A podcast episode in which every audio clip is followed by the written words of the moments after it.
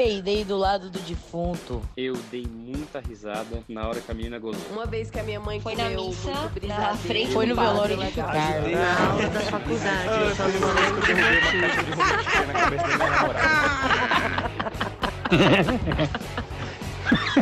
Ah, mas eu ri fazer o quê? Olá! Sejam muito bem-vindas ao Mais Eu Ri podcast. Eu sou a Camila Masri e aqui é o lugar que eu encontrei para celebrar aqueles momentos em que o nosso riso é a saída menos óbvia, mas é inevitável. É, no meu primeiro episódio eu falei bastante sobre a vulnerabilidade, né, e tal. E isso foi para que vocês me julgassem um pouquinho menos. Agora que eu vou contar as histórias mesmo. São histórias completamente idiotas, tá? Que aconteceram comigo. E eu tenho certeza que vocês vão concordar comigo. Por exemplo, no ano passado, eu tava no metrô e eu tava indo para um estúdio de dublagem e eu precisava fazer uma baldeação. Agora ninguém tá andando, mas a gente um dia andava de metrô, né? E aí eu saí do metrô, desci as escadas, subi as escadas, entrei no metrô. E aí o metrô continuou. Quando eu cheguei na próxima estação, eu percebi que eu tinha entrado no mesmo metrô que eu tinha acabado de sair. Eu desci e subi as mesmas escadas. Não, gente, eu me senti um idiota. Eu me senti um, o, o Mr. Bean, assim, sabe? Uma palhaça, no melhor sentido da palavra. Mas, cara, eu não tava em cena, né? Eu não tinha planejado isso. E aí eu percebi que a coisa tava saindo do meu controle, né? Mas eu percebi que eu sou muito distraída. Teve uma vez, por exemplo, que eu tava perto do estádio do Pacaembu, né? E eu ia pegar um ônibus, e para pegar um ônibus, eu tinha que descer uma escadaria. Só que essa escadaria era uma daquelas escadarias cheias de grafites lindos e coloridos. E aí eu fiz o quê? Prestei atenção em um grafite por um segundo. E eu perdi o controle do meu pé, ele virou e eu rolei do topo da escada até o final. E lá embaixo tinha uma mulher no ponto de ônibus me olhando. E ela não sabia o que fazer, ela não sabia se ela subia para me acudir, se ela me esperava descer a escada abaixo. E aí eu sei que quando eu cheguei lá embaixo, eu ria, eu ria tanto, porque eu me senti imbecil de ter olhado para uma abelhinha azul e isso me fazer rolar uma escadaria de concreto. E aí eu tava sangrando e a mulher não sabia se ela me internava numa clínica psiquiátrica ou se ela me levava para um hospital, né? Bom, mas pelo menos passar por isso me fez uma pessoa mais otimista, por exemplo. Se alguém me disser que a vida dela tá indo ladeira abaixo, eu vou dizer: bom, pelo menos não é uma escadaria, né, cara? Podia ser pior. ai, ai. Aí eu fiquei pensando: por que será que esses momentos de total desatenção e falta de presença acontecem, né?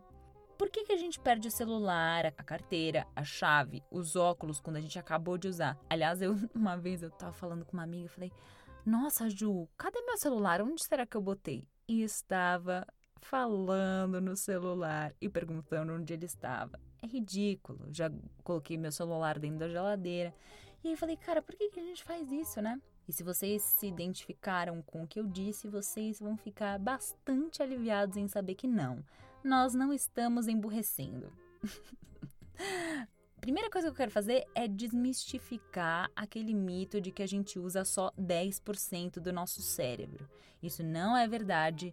Infelizmente, aquele filme Lucy está errado. Errado. Errou, errou, errou nós usamos 100% do nosso cérebro. Apesar de parecer que algumas pessoas usam realmente apenas 10%, mas sem julgamentos. Nós vivemos em tempos de inteligências múltiplas. E pode ser que a sua inteligência seja apenas diferente do tipo de inteligência de outra pessoa. Ou não também, né? Mas beleza, a gente usa todo o nosso cérebro. Segunda coisa, existem coisas demais no mundo para o nosso cérebro absorver de uma vez só. E para ele não ficar muito sobrecarregado, a gente tem um sistema de atenção que faz com que a gente consiga filtrar as coisas mais relevantes ou urgentes naquele momento. E a atenção, ela muda a nossa percepção das coisas, né? E por isso ela é bem frágil e vulnerável. Esse é um dos motivos pelos quais advogados e juízes não confiam muito em testemunhas, né? Porque as percepções podem estar alteradas, tanto de propósito quanto sem querer. E a nossa mente se distrai quando? Quando a gente está entediado, quando alguma coisa chama a nossa atenção, ou quando alguma coisa externa faz a gente lembrar de alguma coisa do passado, ou quando a gente quer alguma coisa no futuro, por exemplo. O normal é que a nossa mente vagueie por 20 a 50% do tempo. Cara, isso me deu um alívio, vocês não têm noção, porque eu achava que eu era a pessoa mais distraída do mundo. Eu não ando de bicicleta, pra vocês terem uma ideia, que eu acho que vai passar uma borboleta, eu vou olhar pra borboleta e pff, acabou, a borboleta levou a minha vida com ela. Veja bem. Mas tem coisas que, obviamente, aumentam o quanto a gente se distrai. Por exemplo, o nosso nível de estresse. Quando a gente está sob muito estresse, o nosso corpo libera um hormônio chamado cortisol, que é o hormônio que prepara o nosso corpo para agir, para atacar. Lembrando que nós somos animais, né, gente? A gente esquece desse pequeno detalhe, mas somos animais. E em pequenas quantidades, isso é ótimo, cortisol é ótimo, né? Prepara a gente para o ataque. O problema é que se a gente fica sob estresse por muito tempo, o cortisol começa a afetar partes do nosso cérebro que são responsáveis pela nossa memória, pode diminuir as conexões sinápticas entre os nossos neurônios, e isso pode levar a uma dificuldade em aprender, em reter informações, a erros de julgamento e até a doenças mais sérias como a depressão. O nosso cérebro não foi feito para fazer mais de uma coisa ao mesmo tempo. Ou seja, o multitasking é um mito. O que acontece, na verdade, no multitasking, quando a gente cumpre várias tarefas ao mesmo tempo, é que, na verdade, a gente presta atenção em uma coisa de cada vez, só que de uma maneira mais rápida, o que às vezes pode levar a uma sobrecarga do nosso cérebro. E depois o nosso cérebro fica meio fadigado, sabe? Sabe aquela sensação de sair de uma reunião em que a gente pensou tanto que a gente acha que nosso cérebro fritou? É isso. Mas, ai meu Deus, Cami, quem poderá nos salvar? É impossível não se distrair com o celular ou com as mídias sociais, ou mesmo com a cama ou Netflix hoje em dia. E eu vivo muito sob estresse. E agora? Calma, calma, ser humano. Realmente, a distração pode ser bem prejudicial para a produtividade, porque ela aumenta o tempo em que você consegue cumprir uma tarefa. E se você operar máquinas perigosas, por exemplo, ou for um acrobata ou um cirurgião, nos momentos em que você estiver trabalhando, você precisa prestar atenção e focar o máximo da sua atenção para que você não se machuque ou não machuque alguém. Mas há uma solução e uma coisa positiva para todos nós. Qual que é o oposto de uma mente distraída?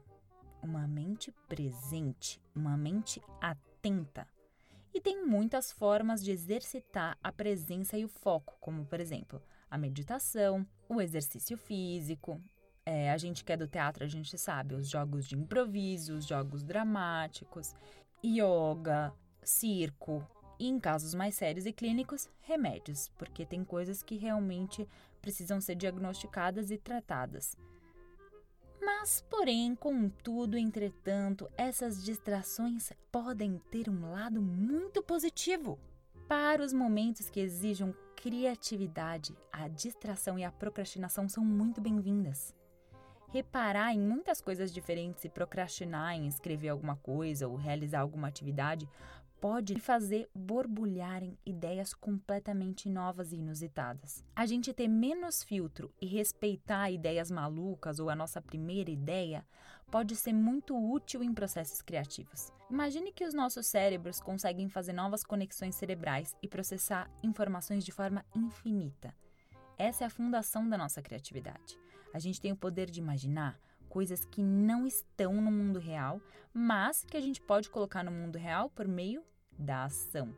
Ah, todo mundo fala, criatividade é pensar fora da caixa. Mas o que é essa tal dessa caixa? A caixa é a fronteira entre o que a gente conhece e o que ainda não foi descoberto. E dentro dessa caixinha habitam os nossos conhecimentos, a estrutura que compõe a nossa mente. E nós temos conhecimentos que foram transferidos de forma genética, a gente tem conhecimentos adquiridos pelo ambiente em que nós fomos inseridos, a gente tem aqueles adquiridos pela experiência indireta, ou seja, na escola, na faculdade, e tem as nossas próprias experiências, os nossos sucessos, os nossos fracassos. E tudo que a gente viveu está dentro dessa caixinha e faz a gente se sentir seguros, funcionando super bem, ai, na zona de conforto. E tudo que está fora dessa caixinha a gente não conhece ainda. E quando a gente vê alguma coisa, a gente já sabe, já imagina como ela deve ser.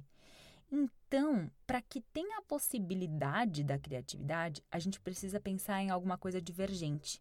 A gente precisa pensar em não como aquela coisa devia ser, mas em algo absurdo ou aparentemente irrelevante, mas que no final leva a uma ideia diferente sobre aquela coisa. Então, aquelas culturas inúteis que a gente pesquisa no YouTube e acaba vendo gatinhos, pode ser útil em algum momento para sua criatividade. Ela pode não ser boa para sua produtividade, realmente. Ver vídeos de gatinho não é relevante para aquele momento, mas pode levar você a ter uma ideia diferente.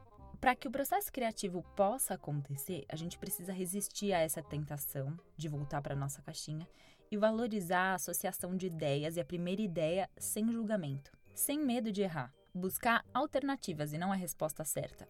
Nos permitir errar. Existem infinitas possibilidades. E muitas vezes a gente se desvaloriza, a gente não se dá crédito, porque afinal, quem sou eu para ter uma ideia como essa? Ou se aquela ideia fosse tão boa assim, outros já teriam pensado nisso antes de mim, né?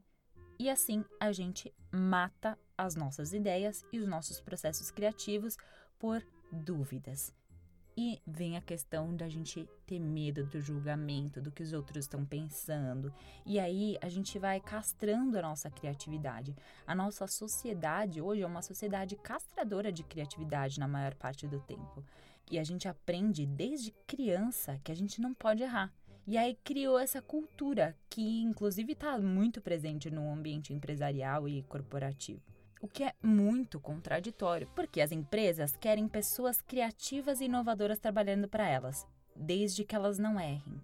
Isso dá certo? Claro que não, gente. O processo criativo demanda a possibilidade do erro. E antes de tentar alguma coisa nova, a gente pode ter certeza que essa coisa vai dar certo? Não. Quando o assunto é criatividade, a única coisa que é certa é: a gente tem que ousar. E não pode ser punido por isso e nem pode ter medo de uma possível punição. Esse ambiente é infértil para a criatividade, é péssimo. Ser criativo é tentar uma coisa nova, uma solução nova, fazer alguma coisa nova. É sair daquele caminho que apresenta a menor resistência para a gente. É ultrapassar limites, explorar as possibilidades e não temer os nossos fracassos. O fracasso pode ser um aliado maravilhoso. A gente aprende com o nosso fracasso e faz melhor, faz diferente na próxima vez. E a nossa criatividade, ela pode ser muito estimulada pela nossa distração, pela nossa curiosidade e pelo aprendizado com os nossos fracassos. Bom, estamos chegando ao fim de mais um episódio desse podcast incrível. E quem quiser saber mais detalhes de algumas fontes, eu vou deixar todas as referências na descrição. E o nosso próximo episódio sai na quinta-feira. E se o universo nos permitir, todas as quintas seguintes vocês terão episódios novos. Então compartilhem com os amigos, postem nas redes e se vocês curtirem, mandem perguntas e sugestões de temas, tá? Eu amo feedbacks, adoro mudar de ideia. Então é isso. Beijos e até semana que vem.